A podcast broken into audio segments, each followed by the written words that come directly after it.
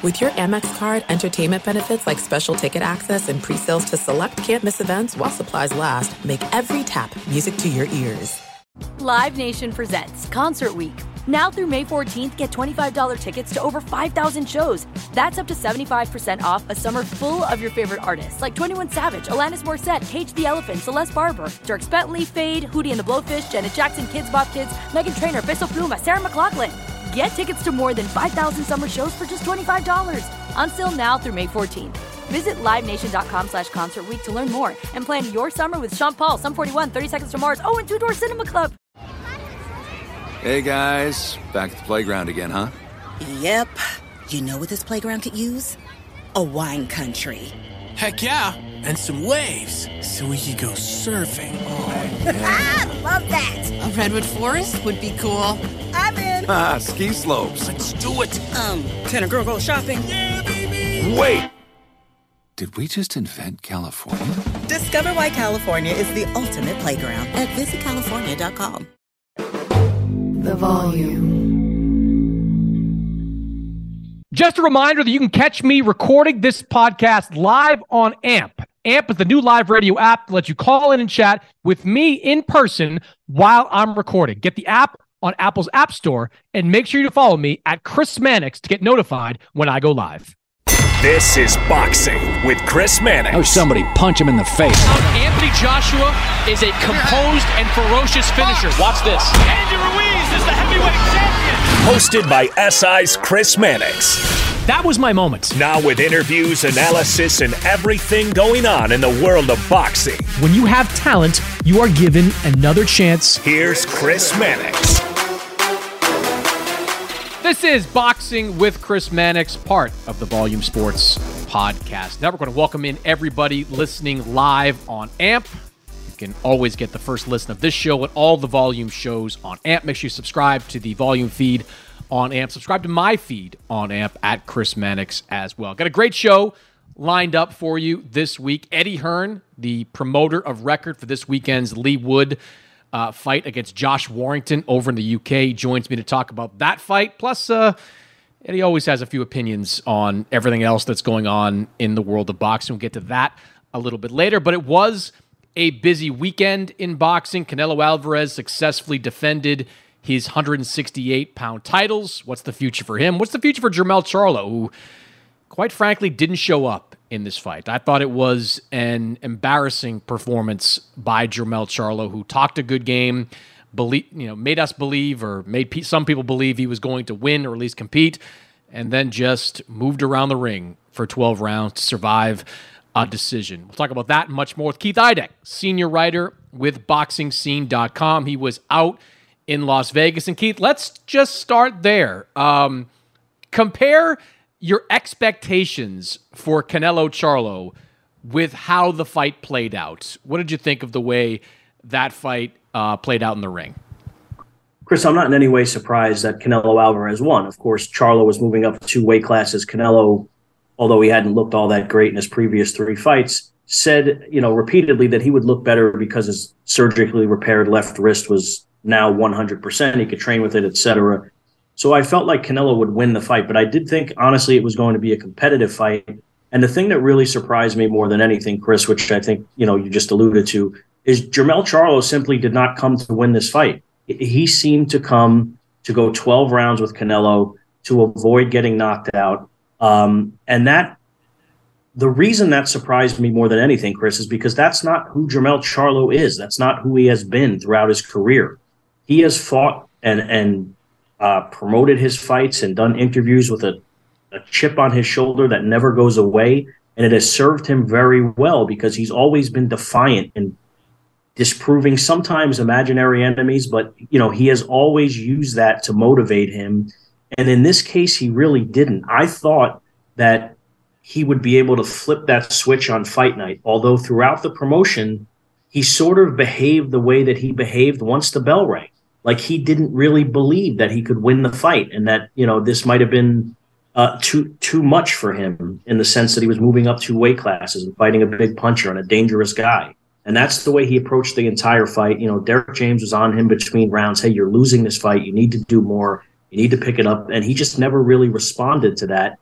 And again, I, I can't really emphasize enough, Chris, how surprised I am that he didn't try to win because, um, you know, this is a very prideful guy. This is a guy, again, who has, you know, repeatedly uh, proved people wrong or tried to prove people wrong and use that as a way to, to drive him to great heights because Chris, he's the undisputed 154 pound champion, the first one of the four belt era.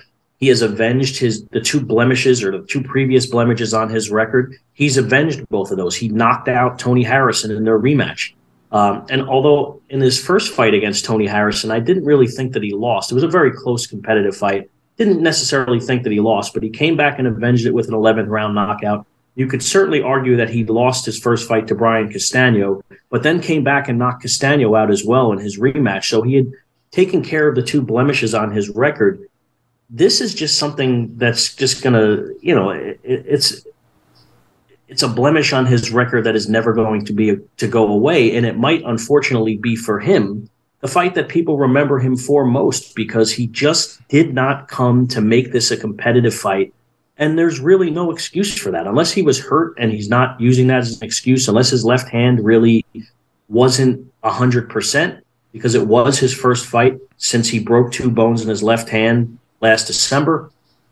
Unless that was a factor and he's just not using that as an excuse, which would be commendable to hide that if that is the case, just didn't look like he came to win the fight. And and there's really no two ways about that. I don't really see how you could have seen that any other way. I spoke to Tim Tszyu yesterday, did an interview with him for his upcoming fight with Brian Mendoza, and he echoed we basically agreed on everything that Tim Tszyu said, and he felt he was he was less harsh on Charlo than I thought he was going to be, honestly, because they have this rivalry. But he said the same thing. He was just surprised that we didn't get the A level uh, Charlo that we've gotten in most of his fights, uh, and the uh, kind of um, you know tenacious, ferocious guy that we usually see. Yeah, Charlo wants credit for going the distance. He doesn't get it in my book. He wants credit for not getting knocked out. He doesn't get it in my book. If you take on a challenge like this, I don't care if you move up one weight class, two weight classes, three weight classes, you have an obligation to try to win. Like people are paying money to see you try to win. People are buying, spending 85 bucks on pay per view to see you try to win. He didn't do that. And I agree with you. If, when his career's over, you know, if it ends, if it's ended tomorrow, this would be the fight he's remembered for, for going up two weight classes and, quote, challenging Canelo Alvarez, but not really challenging him. Um, I'm not surprised that Canelo dominated. I'll say that, Keith, because I've been saying that for since that fight was made. I, I never believed Jermell Charlo could compete with Canelo because – and I say this about every Canelo opponent. To be competitive or to beat Canelo Alvarez, you have to throw with him. You have to be willing to let the right hand go. And since like 2018, when Canelo became this sort of middleweight and above destroyer, only two fighters have done that. Uh, Gennady Golovkin has done it, and Dmitry Bivol has done it. Both those guys have been willing to throw punches with Canelo. They have not been fearful of the artillery that was coming back. But every opponent other than that that I've seen Canelo go up against, whether it's Callum Smith, uh, Billy Joe Saunders had a different game plan, but eventually Billy Joe kind of succumbed to it. And now Jermell Charlo, they just, you know, they were trying to, Caleb Plant, I put on that list as well. They were just trying to jab and, and you know, move and, and try to outbox him from the outside. You can't do that. You, you can't beat Canelo Alvarez unless you're willing to throw something big back against him. And, you know, Jermell Charlo was kind of a, a, a oversized example of of that. You know, just the way he fought was just.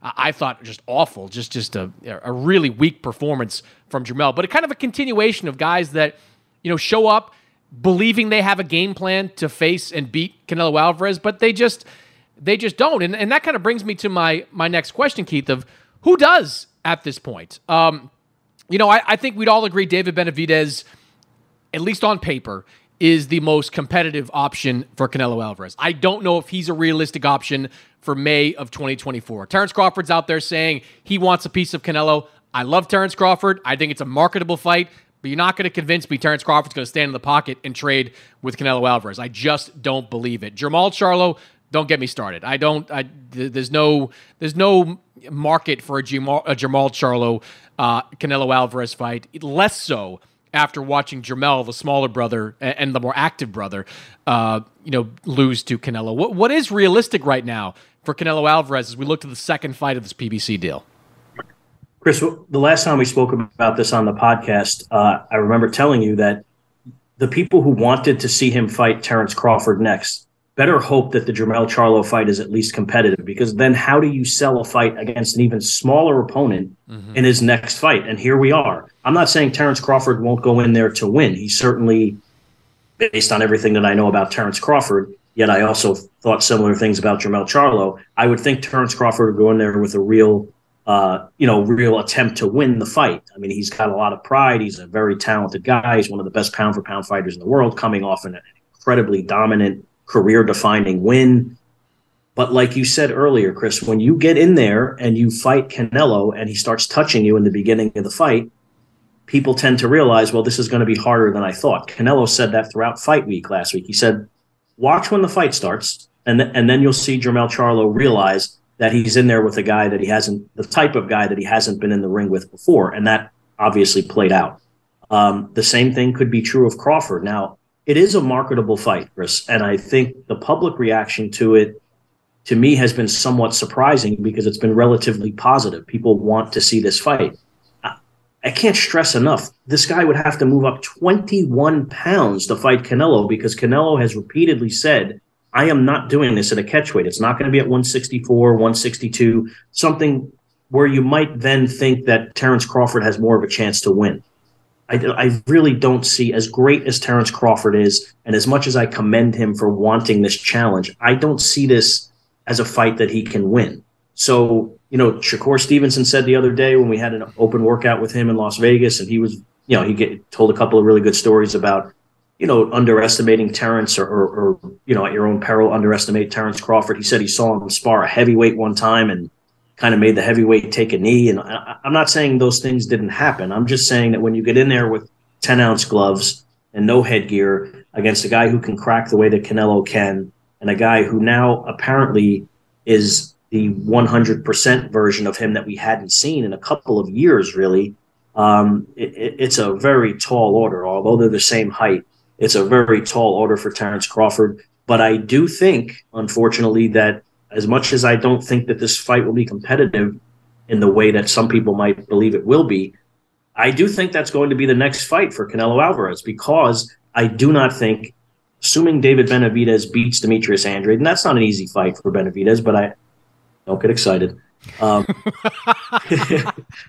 I do, I do think, I do think that David Benavidez will win and then would obviously be in position to fight Canelo in what would be a massive event on Cinco de Mayo weekend. Canelo already said that he's coming back May 4th of next year. Uh, it would be an enormous event, and but that would be the second of his three fight deal. And it's my understanding that the Benavidez fight, assuming Canelo keeps winning, would be the third fight of his deal with PBC. Again, assuming that David Benavidez keeps winning and then Benavidez is kind of in a weird position because let's say he beats Demetrius Andrade in, on November 25th. Does he then want to wait almost nine months or 10, I guess it would be 10 months. Yeah, 10 months before he would fight Canelo. And that's again, assuming that Canelo continues to win. You know, a lot of factors, a lot of things could go wrong and screw that up. We've seen that many times. But I do think at this point, I'm not sure that Crawford fights Spence again because if he demands, as he has done so far, if he demands that their fight is at 147 pounds, that rematch probably won't happen because Ter- uh, Errol Spence cannot safely or smartly make 147 pounds because it just takes too much out of him. And I don't think he wants to do that again. If they fought at 160 pounds, I think Terrence Crawford wins decisively. It, it doesn't really seem to matter. Uh, but if that rematch is not at 154 pounds, it might just go away, and then Crawford would be free to fight Canelo next, and that very well could be the way that it plays out. Let me tell you something, Keith. You were skeptical of my opinion that Crawford, or sorry, that uh, Charlo against Canelo was going to be completely uncompetitive. I, I didn't believe that. I said it many times over and over. I want you to believe me when I say that Demetrius Andrade beats David Benavidez.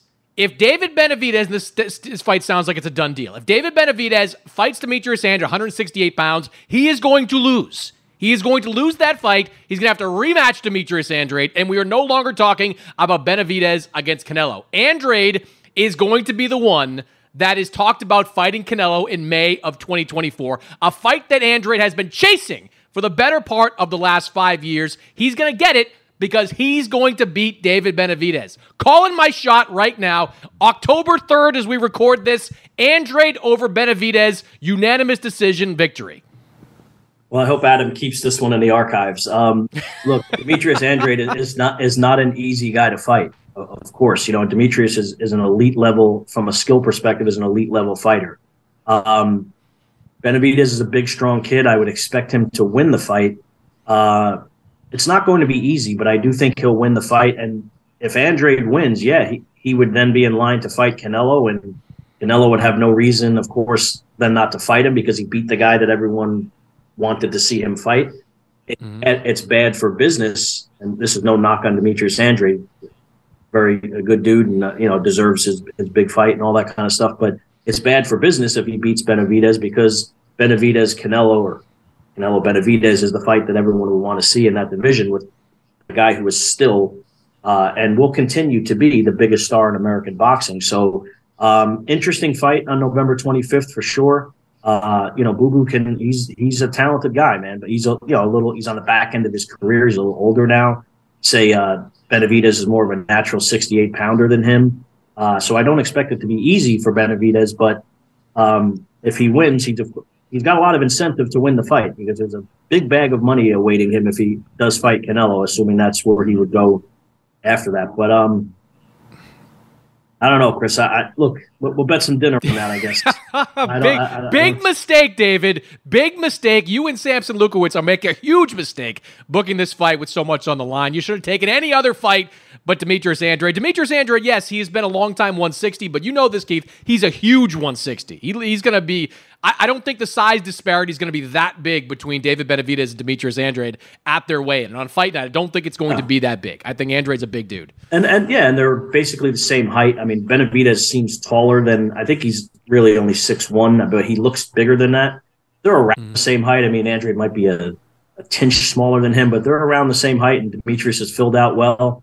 Um, an interesting fight, like I said, Chris. I mean, it's not a gimme for in no way, shape, or form for David Benavidez. So I look forward to that fight on November 25th. But if I, I just think he's fight, whatever happens November 25th, I think he's fighting Crawford. Even if Benavidez wins, as I expect him to win, I do think there's a lot of momentum for this Canelo Crawford fight. As much as I don't really think it, it, it, won't be it won't be Canelo Charlo because I, I really think that Crawford will come to win the fight. I I, I mm-hmm. really can't, Chris. I, I, know I've said this already, but it's really just perplexing to me on the Tuesday after the fight happened that Charlo performed the way that he did because that's just not the way he's built. I, I don't get what happened there, and he really, uh, you know, he got out jabbed in this fight by Canelo, and his jab is one of his best weapons. And he, you know, he flicked it out there and all. And, but Canelo out even out jabbed him, went to his body, you know, stalked him the entire fight, put him on his back foot.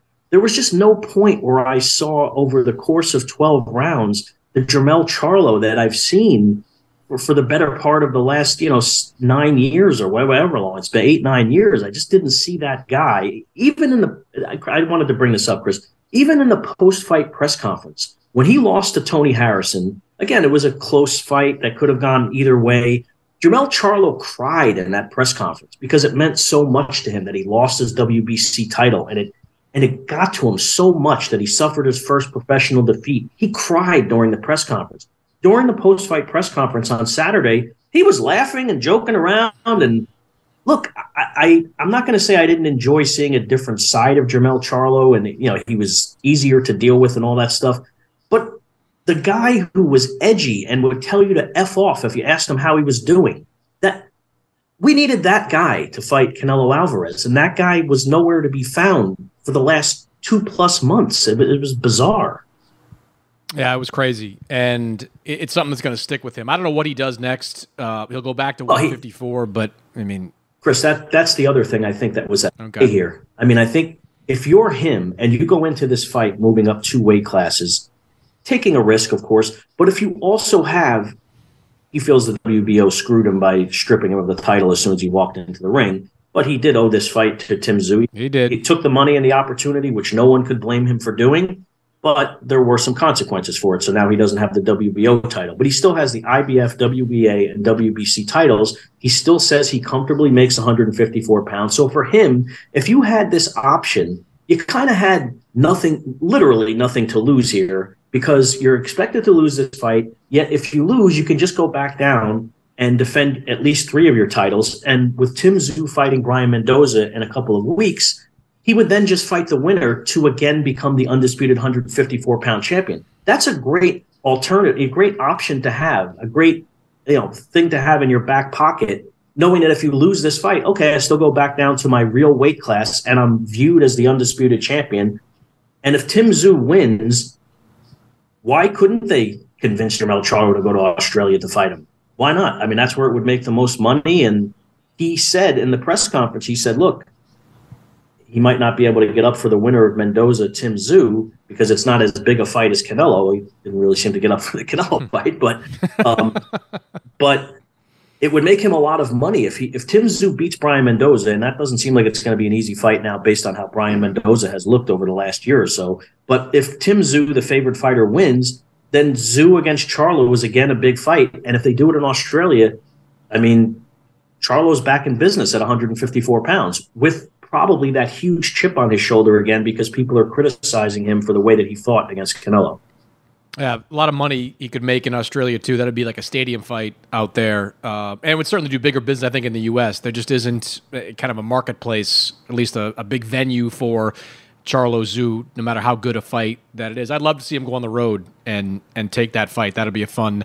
Uh, a fun experience. The other one of the other stories, Keith, to come out of Vegas was the future of Showtime Boxing, Showtime pay per view, obviously the provider for Canelo against Charlo. They've got more pay per views coming up, most notably Andrade against Benavidez. Uh, I know, don't want to put you in a tough spot. Obviously, boxing scene, part of the Paramount umbrella, you know, working underneath all that. But I didn't hear anything to make me feel like the rumors of Showtime's exit from boxing are not true. I listened to all the interviews Stephen Espinoza did. He, he talked about how they do have stuff coming up on the schedule, which is accurate. They are going to put on the the Tszyu Mendoza fight. They're going to have a couple of pay per views most likely before the end of the year. But you know, it, it certainly sounded to me, Keith, like the if the exit isn't right there, the exit date isn't right there and known, it's coming uh, for Showtime Boxing. What what can you tell us about kind of the the future of Showtime Boxing?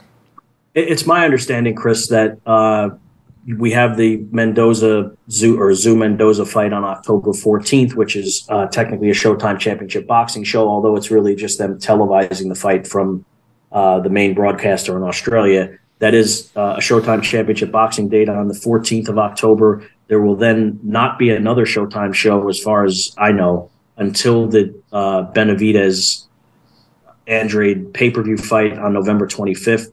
They're also planning a Showtime Championship Boxing show for December 9th. And I think that will be it for the rest of the year. And then who knows? I mean, you know, been hearing a lot of things internally, externally.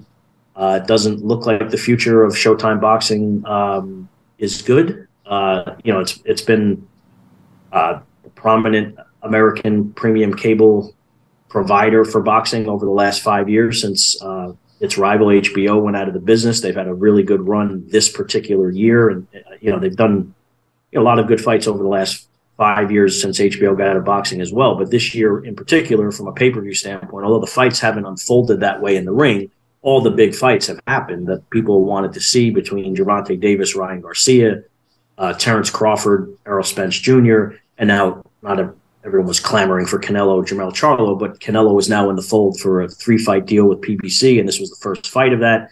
Things seem to be going about as well as they could have gone in 2023. I'm not sure uh, if the decision hadn't already been made at the top of, of uh, Paramount food chain to, uh, in terms of its the company's future in boxing. And again, like you said, uh, Paramount Global owns BoxingScene.com, and I'm a Paramount Global employee, but um, I'm certainly not privy to what the, the people at the tippy top are discussing in in, uh, in these meetings. But uh, so we're all just waiting to find out what actually happens. I would say um, there's not a lot of optimism right now that it's going to move forward in 2024 the way that it that it did in 2023. Although there is one more year left on Showtime's deal with uh, Premier Boxing Champions, um, they would have to pay. Uh, the company would have to pay Al Haymon uh, a substantial sum of money to uh, get out of the last year of the deal. Maybe they'll see it as as worthwhile to do that. Again, I, I don't know, you know, what high level executives in our company feel is a lot of money. I mean, because you know, certainly a lot of a lot of money to me, but maybe not in the grand scheme of it all for a, a you know a company that's worth tens and tens of billions of dollars might view this differently. So uh, we're just waiting, Chris. We're all just waiting to find out uh, what the future of uh, boxing on Showtime is, and then of course where PBC would go uh, thereafter to, as its primary platform to to uh, televise or stream boxing. Um, you would think that Al Haymon, no matter what happens with Showtime, let, us just say Showtime stays in boxing for 2024, he would need another partner the way that he had Fox as a partner because he has so many fighters either under contract or under uh, verbal agreements with him. Uh, you would think he would need another content provider because he has so many fighters to service anyway. But, um, you know, again, as we sit here and do this pro- podcast on Tuesday morning, October 3rd, Chris, we just don't know yet and uh, we just have to wait. Yeah, the only thing I would add is uh, I do know that PBC has talked to Amazon. Uh, I believe that's their preferred destination. They prefer to do a deal with Amazon. Amazon has gotten into sports uh, more than other streaming services over the last couple of years. NFL football, you know, they've done some sports talk shows, things like that. I know there have been discussions between PBC and Amazon. I don't know what Amazon is looking to do? Are they looking to become a Showtime like boxing provider? Are they looking to do one off shows? I, I, don't know the answer to that question, but there has been dialogue between PBC officials and Amazon. I will say this too, Keith. it, is. It's just kind of depressing, you know. People that celebrate Showtime's exit are just assholes. Like honestly, like Showtime's done a great job, you know, over you know thirty five plus years at broadcasting boxing. Anytime a provider like that, you know, goes out, it's not good for boxing. But it's depressing that you know boxing just can't seem to make it work right on on American television. It just can't seem to find a a a, a sustainable, functional, thriving model, and that's bizarre to me. Mostly because I, I know they're different entities, but you, sports broadcasting rights are gold right now. I mean, the NBA is going to collect billions. The NFL just collected billions. The NHL, when their contracts are up, are going to collect billions. Hell, UFC, when their deal is up in a couple of years, the ESPN, they are going to make a fortune on a new rights deal. Meanwhile, with boxing, over the last five years, HBO's gone out, Showtime's gone out, Fox has gone out. Some of these smaller outlets, whether it's Spike or Bounce, NBC has has gone out with their deal.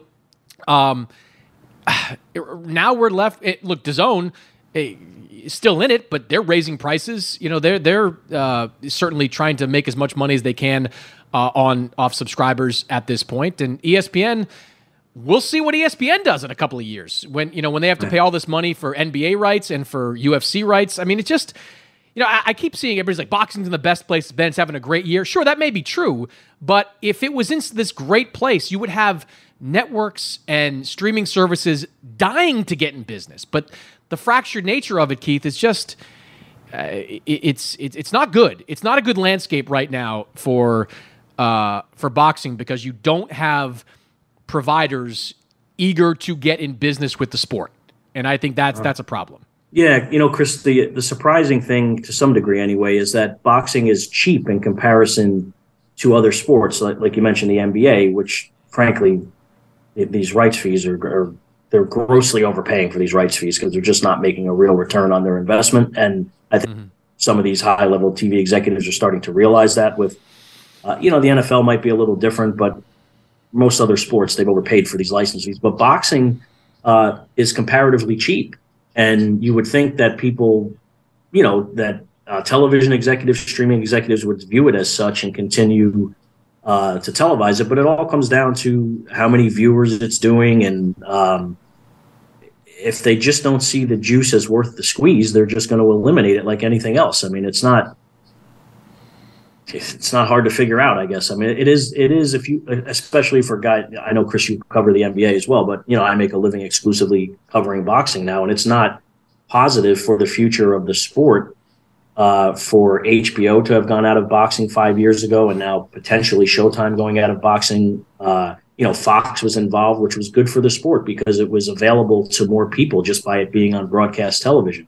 Uh, and now, like you said, ESPN has uh, a little less than two years left on its deal with Top Rank, and if for whatever reason that deal is not renewed, which who knows, um, you know, then you would have gone from having boxing on ESPN, Fox, Showtime, uh, DAZN here in the U.S. to potentially DAZN if DAZN stays in boxing. I mean, it's it, it's then what? You know, then where is boxing in terms of how you view it? Um, you know, the pay per view model has been uh, destructive to to the sport to some extent. Um, you know, you put all the best fights on pay per view, and people don't like. If you here's a good example, Chris. If you're a hardcore boxing fan and you buy a lot of the pay per views, I know a lot of younger people in particular find a way to stream it or steal it, however you want to frame it. Um, but if you paid $85 on Saturday night, you couldn't come away from that feeling good because you feel like one of the B side of the main event didn't really try to win. And the unfortunately, uh, what was uh, billed as, and, and rightfully so, was billed as a great undercard. I mean, there were three very good matchups you know, the co-feature between Erickson Lubin and, and Jesus Ramos was uh, a very dull fight and also one of the most perplexing decisions I've seen in quite some time because one of the judges scored nine rounds for Erickson Lubin when uh, he lost the fight. So, um, you know, so you wouldn't come away from the, the first fight was amazing, by the way. I don't know if you, you know, watched the whole thing. I did. Yeah. The, the Elijah Garcia, uh, Armando Resendiz fight was a dog fight that uh, Elijah Garcia won by knockout eventually, and that, that was a, an excellent fight. The Ugas Barrios fight was reasonably entertaining. Uh, but point being, if you spent eighty five bucks primarily to see Canelo fight Jermell Charlo, you would be pretty pissed off, and rightfully so. Yeah, I agree. Um, I would say add one more thing about Amazon. If I just uh, my take on Amazon, if they do want to get into boxing, um, don't do an exclusive deal with anybody. Uh, I think exclusive deals have been a major problem for boxing over the years because it has shrunk the pool of of available fights and available uh, just available shows. I think if you're Amazon, you know, and look, a boxing budget for Amazon is nothing. But let's say, let's hypothetically say they threw, say we're going to throw two hundred million dollars a year into boxing. That that's nothing. They they pay billions for Thursday night football on on uh, uh, for, to the NFL. If they were say to say we have two hundred million dollars a year for boxing, hire somebody to oversee that and say, look, if you're a promoter and you want to do fights on our network or on our streaming service, you know, pitch the fight. To, you know, tell pitch me a good fight. Don't give me, uh, you know bad fights just because we have to get, provide you with 10, 12, 14 fights per year. That doesn't work. It's proven it doesn't work. I think Amazon is an opportunity because they can afford to throw a couple hundred million at boxing and do some good things, do some big things. And I'd love to see them try something new because they're one of the few entities out there with the budget to do that. So we'll see what Amazon does uh, in the future. I think they're a player to watch uh, in all this. Couple things before I let you go, Keith. The Fury Usyk fight is signed. We don't know the exact date of it. Fury's got to get through Francis Ngannou first. Maybe it's late December, possibly the first couple of months of 2024. My immediate takeaway from that fight, Keith, was Tyson Fury is just laughing all the way to the bank. Like Tyson Fury took a lot of heat, you know, over the summer for making this deal with Francis Ngannou. People said he should have been stripped. People, you know, said this fight should never happen. He was making a mockery. People believed him when he said he was, you know, going to fight Jon Jones and and do all these exhibition type fights. Now He's going to get a big bag to fight Francis Ngannou in a fight that he frankly can't lose. And then he's going to fight Alexander Usyk in what I believe is a two fight deal. I've had people on both sides tell me this is a two fight deal uh, for these guys and probably make a boatload of money uh, for that. So, look, Usyk is a winner because Usyk's going to get a chance to unify the titles, no question. But I think Tyson Fury is the big winner in all this, Keith. He has taken, he is going to make a lot of money from the Saudis to fight Francis Ngannou and Alexander Usyk. Uh, so I think the the criticism he took and the wait for this fight was probably worth it. Yeah, and look, he's he's going to be very active here over the next few months, Chris. I don't I I don't know that December 23rd is realistic and that if this I don't either. if the Ngannou fight goes, let's just say it goes 10 rounds or who, who, knows what's going to happen. I don't really see it as being all that based on the footage I've seen of Francis Ngannou. Uh, boy, I don't see that being remotely, competitive. Uh, I think Tyson Fury will basically toy with him and then just, you know, of course, try to get a, try to avoid getting hit with one of those big right hands because the guy can punch. I've had people uh, who've been in the gym with him in Vegas tell me over the last couple of weeks that this guy really can crack, like at a Deontay Wilder level. Uh, I don't know if that's possible exactly, but he can really punch. He's a big, strong dude, but he has virtually no idea how to box based on what I've seen, unless they were trying to lure Tyson Fury in by making him think that he's that terrible. I mean, he looked pretty fundamentally uh, awful, is the best way to put it. So I don't really expect that to be much more than kind of just like Tyson Fury moving around the ring and picking apart Francis Ngannou. And the biggest thing, of course, is that he doesn't come away from that with any injuries, any cuts or anything, because of course that would push the Usyk fight back. But even if he if he comes out of it completely healthy and goes the full 10 rounds with Francis Ngannou, it's less than two months later. It's two days before Christmas. I, don't know how much that matters in Saudi, you know, whatever. But it, but it's probably too quick of a turnaround. The way Bob Arum explained it to me is as long as they do the fight before uh, Ramadan starts, which I believe is March 10th, it's fine with the people who are putting up the money. And look, they they're putting up the money, so they call the shots. They do whatever they want, which is why according to what Bob told me the other day, why it was announced on Friday. They, you know, they had the deal done. They wanted to make the announcement Friday morning. Bob said, ah, I could have waited till after the fight because now you have this, you know, we don't really think all that much of Francis Ngannou. If we're announcing his next fight, that's never a good way to go about it in terms of promoting this upcoming fight that they've also spent a lot of money on. Uh, Bob would have preferred them to just, you know, announce it in the ring after the fight or something like that. But they're paying all the money, so they get to call the shots and dictate how it goes. Bob kind of felt like Al Haymon would be angry with him uh, because they announced it the day before the Canelo Charlo fight. Uh, he said that was not his call and he didn't really do this on purpose. Uh, it was the Saudis' decision to do it anyway. Um, it's great for Tyson Fury to answer your question. He's going to make an enormous amount of money for this Ngannou event. He is then going to make an enormous amount of money again one fight, two fights, whatever it is with with Alexander Usyk, and we're getting to see the fight that we wanted to see in the heavyweight division. It should have already happened, but better late than never, right? Because we're finally going to get, barring a no contest or a draw, the fully unified heavyweight champion for the first time in the four belt era. Yeah, we and again we might see if the fight's competitive, we could see two versions of it. We could see two yeah. fights back to back, which would be a heck of a run for Tyson Fury to go from a, a easy fight with Ngannou to two fights with Alexander Usyk that could be legacy defining uh, for him. Uh, last thing, also announced this week, uh, Ryan Garcia back December second. He is going to fight Oscar Duarte, uh, I believe in Texas. I, I was I'm not surprised that that Garcia's back, and you know this. There's been a fight in talks for a while now. November 18th was the first date that was discussed for Ryan Garcia. Now it's moved to December 2nd. I am a little bit surprised, Keith, that he's fighting Oscar Duarte. Uh, one of the other names that was in the water supply was Pedro Campa, and that made a little more sense to me. Campa, uh, you know, he, he's fought you know guys like Teofimo Lopez before, but he doesn't have a lot of power, and he's been outclassed at 140. Duarte is 135 pounder, but he is physical. Like he's a guy that's going to bring the fight to Ryan Garcia. Maybe he gets knocked out, right? Maybe Ryan counterpunches him in the way that he's counterpunched a lot of guys in his career. But this is a, a I think a tougher than expected fight, maybe at least in my mind, for Ryan Garcia in his debut at 140. How do you see uh, Garcia Duarte? Well, Duarte's on a nice run. He's won 11 fights in a row since suffering his only loss, but he is a 135 pounder. And if Ryan Garcia is a 140 pound fighter, I would at some point like to see him fight I don't know, 140 pound fighter.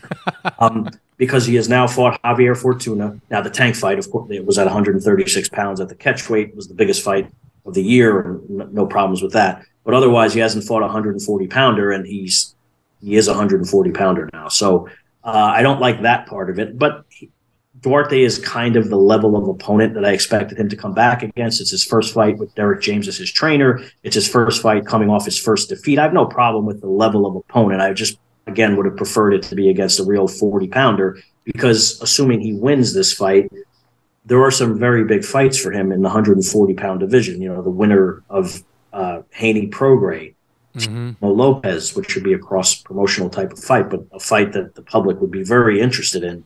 Um, so, you know, my short answer to this all is I would prefer to see him fight a 140 pounder, but have no problem with the level of opponent that he's fighting. And this is the biggest opportunity far and away of Oscar Duarte's life because, frankly, he hasn't fought anybody.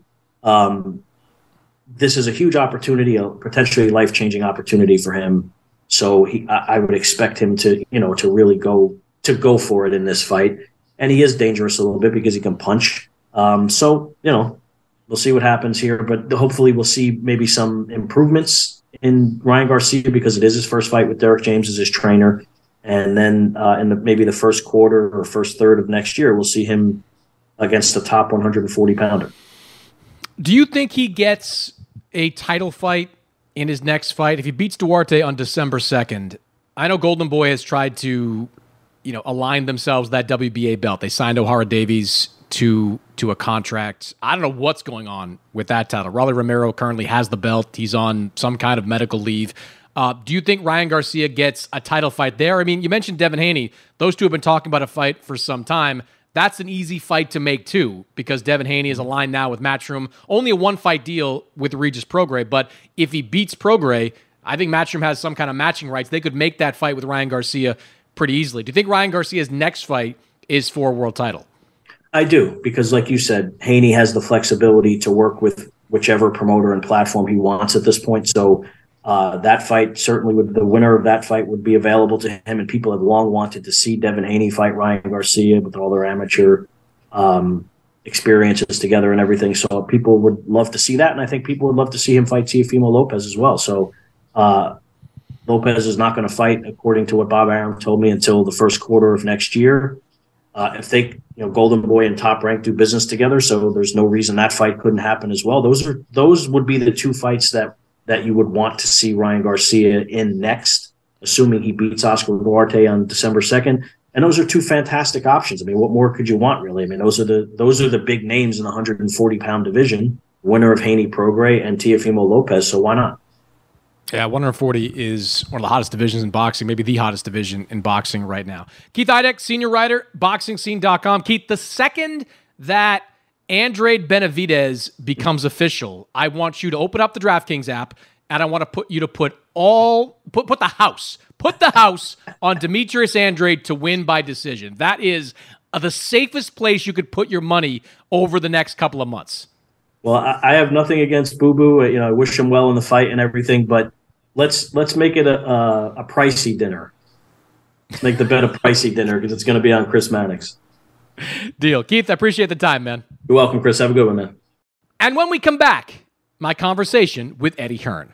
Well, the NFL season is going strong, and DraftKings Sportsbook is hooking new customers up with an offer that's even stronger. Bet five bucks on any game this week to score $200 instantly in bonus bet. And DraftKings isn't stopping there. All customers can take advantage of a sweetener offer every game day this October. My game this week is the New England Patriots. Took a bad loss against Dallas last week. They're giving a point and a half over the Saints. I'm buying into Bill Belichick. I'm buying into Mac Jones having a bounce back week this week against the Saints. So get in on the game day greatness. Download the DraftKings Sportsbook app now and use code MANNIX. New customers can score $250 instantly in bonus bets when you bet five on the NFL. That's code MANNIX, M A N N I X, only on DraftKings Sportsbook, an official sports betting partner of the NFL. The crown is yours.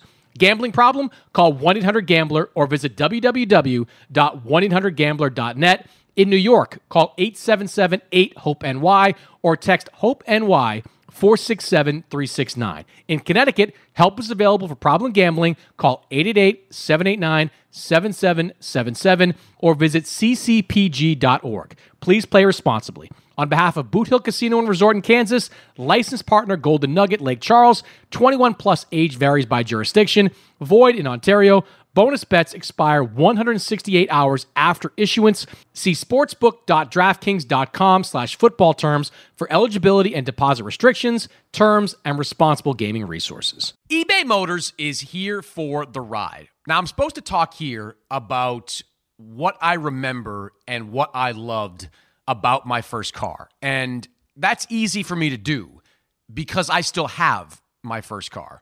And as long as it keeps running, and so far so good, I intend to have that car probably until the day I die. Uh, that's how much I love that car. It is like a child to me. Now, it does require some upkeep, and that's why I'm grateful for a place like eBay Motors. With over 122 million parts, you can make sure your number one ride or die stays running smoothly. Brake kits, LED lights, roof racks, bumpers, whatever your baby needs, eBay Motors has it. And with eBay Guaranteed Fit, it's guaranteed to fit your ride the first time, every time, or your money back. Plus, at these prices, you're burning rubber, not cash. Keep your ride or die alive at ebaymotors.com. Eligible items only, exclusions apply. This is it. We've got an Amex Platinum Pro on our hands, ladies and gentlemen. We haven't seen anyone relax like this before in the Centurion Lounge. Is he connecting to complimentary Wi Fi? Oh my, look at that, he is! And you will not believe where he's going next. The Amex dedicated card member entrance for the win! Unbelievable! When you get travel perks with Amex Platinum, you're part of the action. That's the powerful backing of American Express. Terms apply. Learn more at americanexpress.com slash with Amex. Live Nation presents Concert Week. Now through May 14th, get $25 tickets to over 5,000 shows. That's up to 75% off a summer full of your favorite artists like 21 Savage, Alanis Morissette, Cage the Elephant, Celeste Barber, Dierks Bentley, Feid, Hootie and the Blowfish, Janet Jackson, Kidz Bop Kids, Meghan Trainor, Peso Pluma, Sarah McLachlan. Get tickets to more than 5,000 summer shows for just $25. Until now through May 14th. Visit LiveNation.com slash Concert Week to learn more and plan your summer with Sean Paul, Sum 41, 30 Seconds to Mars, oh, and Two Door Cinema Club. All right, on Saturday, a 126 pound title is on the line when Leigh Wood defends his WBA belt against Josh Warrington at Sheffield Arena. That's a fight you can watch live on DAZN. The promoter of that event is the ubiquitous Eddie Hearn. Eddie joins me on the show. Eddie, you're what? The what? Ubiquitous. Love it. Yeah. Don't know what it means. Sounds sounds unbelievable. I mean, I'm I'm a writer first and foremost, Eddie, and ubiquitous means everywhere. You're everywhere. That, oh, right, okay. So I, I'm going to use that this week. I loved it, Chris. Thank you. Thank you. Yeah. All good, mate. All good. Looking forward to a, a, great fight. I mean, it's a massive fight here in the UK. You know, you've got two British world champions, really. I mean, Leigh Wood reigning, uh, two time world champion. Josh Warrington, a two time world champion, trying to become a three time world champion. You know, we have a, a, city called Nottingham and a city called Leeds. They're about an hour apart, hour and a half apart, and Sheffield's in the middle, and that's where the fight's taking place. So, an arena divided on Saturday, and a, just a really, really great fight stylistically as well.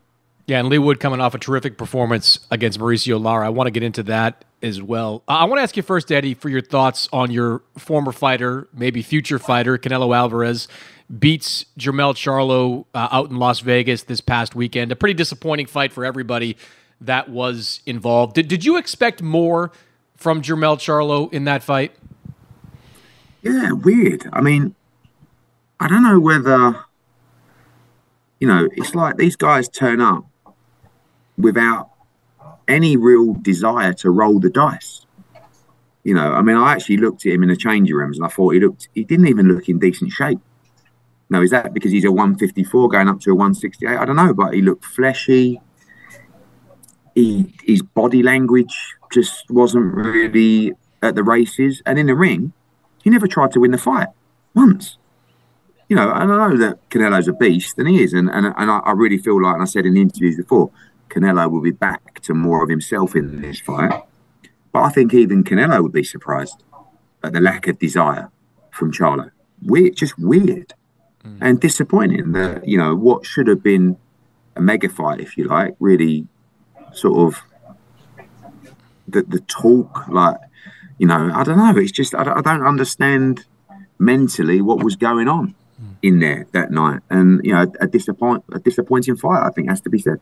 Do you think there's anybody between 154 and 168 that can compete with this version of Canelo? Because now we're hearing about David Benavidez and how dangerous a fight he is. I- have always said, Eddie, that to beat Canelo, you have to throw with Canelo. And only two fighters I've seen do it. Gennady Golovkin did it over the course of three fights, and Dmitry Bivol did it a year and a half ago. You've got to be willing to throw right hands against Canelo. And Benavidez has looked great up until this point, but it's one thing to throw right hands against Caleb Plant. It's another thing to throw them when Canelo Alvarez is standing in front of him. Do you think anybody can compete with this guy between 154 and 168?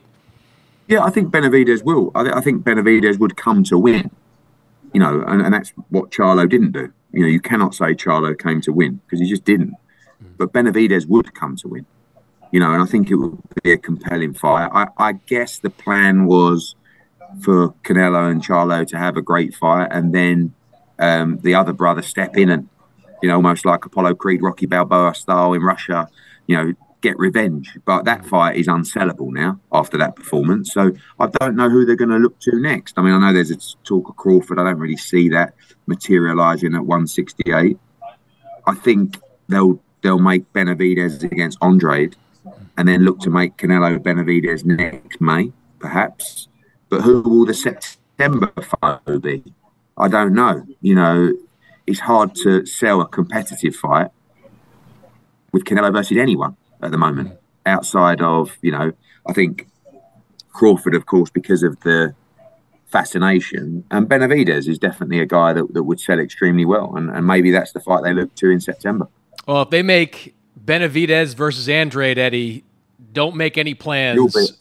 Don't make any plans for. Don't make any plans will, for Benavidez sure Canelo. i commentate that night in America. Andrade five year. It, it, would be about the five year anniversary of Andrade winning that middleweight title, where he finally got what, a real shot. Now? Is he 46 now or something like that? I don't know. Still undefeated. Still undefeated, yeah, though. Absolutely. That's for sure. Um, one of the stories to come out of Vegas last week is something you've been talking about, and people have been talking about the future of, of Showtime boxing. Stephen Espinoza had multiple opportunities to kind of deny the idea that Showtime was getting out, didn't do it. Um, my question for you, Eddie, is if Showtime bows out in the next few months or only goes to pay per view, it will leave DAZN and ESPN as the primary providers in the U.S. And over the last five years, We've seen HBO go out, we've seen Fox go out, we have seen some of the smaller entities go out. You know, in, in the US, sports broadcast rights are gold. You're seeing, you know, networks bid billions of dollars for NFL, NBA, NHL. Why is it so difficult for boxing to get it right? Can it get it right when it comes to, you know, broadcast rights and making something work long term? So I think the the honest reality is is that some boxing rights are overpriced, and that is mainly down because because of some fighters' purses are vastly inflated in relation to their commercial value. Like not all boxing works for broadcasters. I think it's a it's a sexy sport. I think the digital footprint and noise of the sport is right up there with every major sport in the world. The debate, the interaction, but unfortunately, fighter purses have become so inflated that the maths doesn't work for the broadcaster. And I think that's what you're seeing with Showtime. Now, I said a couple of years ago that Showtime would be out of boxing soon. It definitely took a year or so longer than I predicted. But I just felt at the time that they were spending, you know, the amount of money that these these the talent is getting paid doesn't reflect in the numbers. Who are the draws in boxing? and I think they'll remain in pay per view because the model is more consistent and, and you know less. You know, there's less risk for the broadcaster of taking a huge bath when it's a pay per view model. But I think purses and guarantees and all that kind of stuff will start changing because the reality is is 90% of fighters probably are overpaid in terms of their commercial value and that's the key part. You know, I think it, fighters deserve as much money as as possible. It's it, you know they're they're there to provide entertainment for us. It's a it's a dangerous sport, but you can't remove the maths from the equation, and that is subscriber numbers, ticket sales within the venue, and you know I think you're going to start seeing promoters start to not understand that more, but start to be firmer in terms of their decisions to make fights. Even ourselves, you know, we're in situations lately where a fighter, you know, a manager might say, "Oh, we just need a run out here." You know, it's like, no, we've got we've got to learn to say no because the only people that get the blame is us. You know, the fans look at it and say, "Rubbish fight." The broadcaster looks at it and say, "No one was interested in that fight." We look in the arena and it hasn't generated the ticket sales. So we have to be a little bit firmer by saying no. We must make competitive fights, and we must be prepared to walk away from situations that are not beneficial to the sport, the broadcaster, and our business, just to keep a fighter or just to agree to a request from a manager or a lawyer. So I think Showtime have been a victim of this competitive market where they've had to pay those numbers that, quite frankly, haven't made sense for the business. And, and now, and by the way, Showtime leaving boxing is, ter- is you know, everyone likes to you know, I know Stephen Espinoza's, you know, he's liked, he's disliked, and as like a lot of figures are in boxing. but to see him out of the sport and Showtime out of the sport, it's really not a gloating moment. I think that, you know, there's a lot of people that are gloating. Not for me. I want as many broadcasters in the sport as possible. And Showtime are a powerful broadcaster that have given us great content. The fact that it hasn't worked for them, they've tried, and the schedule they've given us this, this year has been fantastic. But I think the business will look at it and say, mm, "We'll just we'll just do pay per views." Mm. And you know, I know there's nothing official, but the lack of resistance from from the story is you know is really tells us all we need to know. So let's apply that approach that you just talked about to Edgar Berlanga, who you met with in Orlando this past week. You want to see Edgar Berlanga in a big fight. Edgar Berlanga will be in a big fight if he's paid what he and his manager want him to be paid. Where do we stand with this? Because it seems like we're trending toward another kind of lesser fight for Edgar Berlanga and not the Jaime Munguia fight that everybody wants to see. Well, I think firstly, it looks like Jaime Munguia hopefully will fight John Ryder in January, which would, which would be great. And Edgar Berlanga needs a fight of that level. You know, it's obviously we're not in the business of just paying for a fight with an opponent that's not compelling, that doesn't sell, that doesn't rate. You know, if you continue doing that as a sport and a business, you, you, your future is, you know, in, in no man's land. So, but at the same time, we want to make Berlanga against Munguia. So our conversations with Edgar Berlanga are, you're going to fight around January time, and then we're going to do a deal at the same time for you to fight Jaime Munguia. Because if you want, you know, if you don't want a big fight in January, you're having a big fight next. So, you know, let's plan together that strategy. I think everybody on the team is happy to fight Jaime Munguia in May or June after one more, but it's got to be at the right price for everybody. Mm. And and that's what we're going through at the moment to find a compelling opponent for January and to lock in the Munguia fight at the same time. And you know, if if Munguia was to beat John Ryder and Berlanga was to get a, a win of the same level, then you're talking about a really big fight next summer between the two. Do you have an opponent in mind that makes sense for Berlanga in January? John Ryder, if the Munguia fight doesn't happen, you know, I don't know, but but of, of, that kind of you know that kind of, of level, and and you know it, it is quite thin at 168. It's not it's not full of you know intriguing fights, but it need we need to find one because we need to provide one for the fight fans for DAZN, and and we need to provide the right fight for Edgar to prepare himself for the likes of Munguia. Mm. The uh, Tyson Fury Alexander Usyk fight was announced this week. That's one of two huge heavyweight fights that could be made in 2023 or 2024. The other one, obviously, Deontay Wilder and Anthony Joshua. Tyson Fury and Usyk kind of got the bag over in Saudi Arabia. Can you do a Wilder Joshua fight without the Middle East and the money they provide? Yeah, I mean, you do it for less money but you still do it for a huge amount of money. And you know, I think making those big fights like Joshua, so Wilder, Usyk against Fury is great for you know, let's call it the ecosystem of boxing. Because I know that Joshua and Wilder are both thinking, right, let's get our fight made. You know, so we've had a number of talks with sites in the Middle East. Still, we had the option of Las Vegas. I would love to do the fight in Las Vegas. I mean, it would be one of the biggest fights America's seen for a long time. So um, there is constant communication between myself and Shelly Finkel to get it made. You know, we do have the option of a fight in December, which we're mulling over at the moment, but our absolute focus is on Joshua Wilder, and that that's the same for Joshua, and that's the same for Deontay Wilder. So we appreciate the purse might not be exactly the same as a fight in Saudi, but still a huge purse, you know, and it's still a, a massive gate in Vegas. It's a massive pay per view globally. and it's an incredible heavyweight fight. So, yeah, we're all motivated to try and find a way. We saw Conor Benn run out uh, a couple of weeks ago in Orlando, get his first fight in 17 months. Uh, he said afterwards and has said publicly he wants to fight back in the UK in his next fight. Uh, how much, if any, movement over the last couple of weeks has there been with the British Boxing Board of dealing with this appeal for Conor Benn?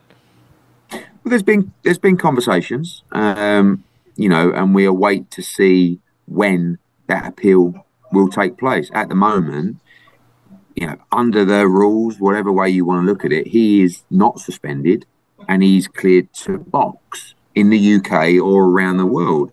We want to do the Eubank fight in the UK, but obviously they have to be happy with that. And you know, we, we can take the Eubank fight to the Middle East, of which we've had offers to do it. But if you're talking about Joshua Wilder in Vegas, and you're talking about Usyk against Fury in Saudi Arabia, and then you're talking about Eubank against Benn in Abu Dhabi, It's kind of sad times for British boxing.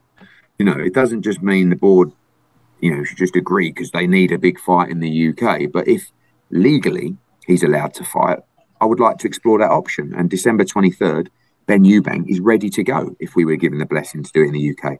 Mm. So those talks can continue and we'll see where we get to. All right, so Leigh Wood, Josh Warrington this weekend. Leigh, Leigh Wood clearly has something left in the tank. That was a brilliant performance against Mauricio Lara. I'm less confident, Eddie, that Josh Warrington has enough left to compete with Leigh Wood. Do you believe that Warrington has enough left I in the tank disagree. after some tough fights? Yeah, I, I disagree. I think, you know, if you look at the Lopez fight, that was a great fight. He had a bad start in that fight. He took the kitchen sink. You know, Warrington has a great chin. And I felt he could have nicked that fight, you know, being at home, being the champion, but a very close fight. That performance looks good, you know, off the back of the Gonzalez fight, and particularly off the back of the Michael Conlan knockout from from Lopez. Josh Warrington is a determined, tough individual with a tremendous work rate and a great chin. He's going to stick it on Wood. He's going to attack him from the first bell. Wood can really punch, but he has been, you know, susceptible at times. You saw him dropped against Conlan, dropped against Lara. Warrington, not the biggest puncher, but a huge volume puncher. And this atmosphere is going to be so intense on Saturday. Honestly, tuning on design is going to be wild. And I think it's a complete 50 50 fight. You look at the stakes for this fight. Um, top rank right now has been kind of hoarding some of those belts, partly because they want to have Naoya Inoue have an opponent at 126 pounds if he decides to go up. Leigh Wood or, or Josh Warrington is certainly more marketable than Robeisy Ramirez or Luis Lopez. Is there any chance in your mind that the winner of this fight could be a potential candidate to fight Inoue if he decides to fight at 126 next year? Maybe. I mean, it's going to take him to move to that those kind of numbers to get beat. Do you know what I mean? the only way you're going to beat Inoue is it for him to move outside of his, his weight class, really. So, you know, Josh Warrington and Leigh Wood, neither are, are, spring chickens, and we just want the biggest fights. And if that comes in the way of a Inoue, no problem at all. But, you know, I think um, Saturday determines the best featherweight in the division. I truly believe that. Mm. Eddie Hearn, ubiquitous as always. Uh, appreciate your time, Eddie. Cheers, Chris. Speak soon, mate. That's it for this week's episode. My thanks to Keith Idec and Eddie Hearn for joining the show. As always, subscribe, rate, review this podcast on Apple Podcast, Spotify, wherever you download podcasts. And I'll see you next week. Live Nation presents Concert Week. Now through May 14th, get $25 tickets to over 5,000 shows. That's up to 75% off a summer full of your favorite artists like 21 Savage, Alanis Morissette, Cage the Elephant, Celeste Barber, Dierks Bentley, Feid, Hootie and the Blowfish, Janet Jackson, Kidz Bop Kids, Meghan Trainor, Peso Pluma, Sarah McLachlan. Get tickets to more than 5,000 summer shows for just $25. Until now through May 14th. Visit LiveNation.com slash Concert to learn more and plan your summer with Sean Paul, Sum 41, 30 Seconds to Mars, oh, and Two Door Cinema Club. Hey guys, back at the playground again, huh? Yep. You know what this playground could use? A wine country. Heck yeah, and some waves so we could go surfing. Oh, yeah. Love that. A redwood forest would be cool. I'm in. Ah, ski slopes. Let's do it. Um, can a girl go shopping? Yeah, baby. Wait. Did we just invent California? Discover why California is the ultimate playground at visitcalifornia.com. I'm so excited to tell you JC Penney and country music singer-songwriter Walker Hayes are partnering together on a new limited time men's collection for the everyday guy. What I love about Walker Hayes is his laid back nature. He's a family man and being a country megastar while also having seven kids. You know, he likes to keep his style cool and casual. This new collection is perfect for the guy living the t shirt life or someone wanting some fresh options that feel just as good. It's easy to wear, affordable styles that celebrate the ultimate family man, along with the quality, durability, and sensibility dads appreciate. Available online Saturday, May 4th at jcp.com and in store Thursday, May 16th, just in time for Father's Day. Limited time only. JCPenney, make it count.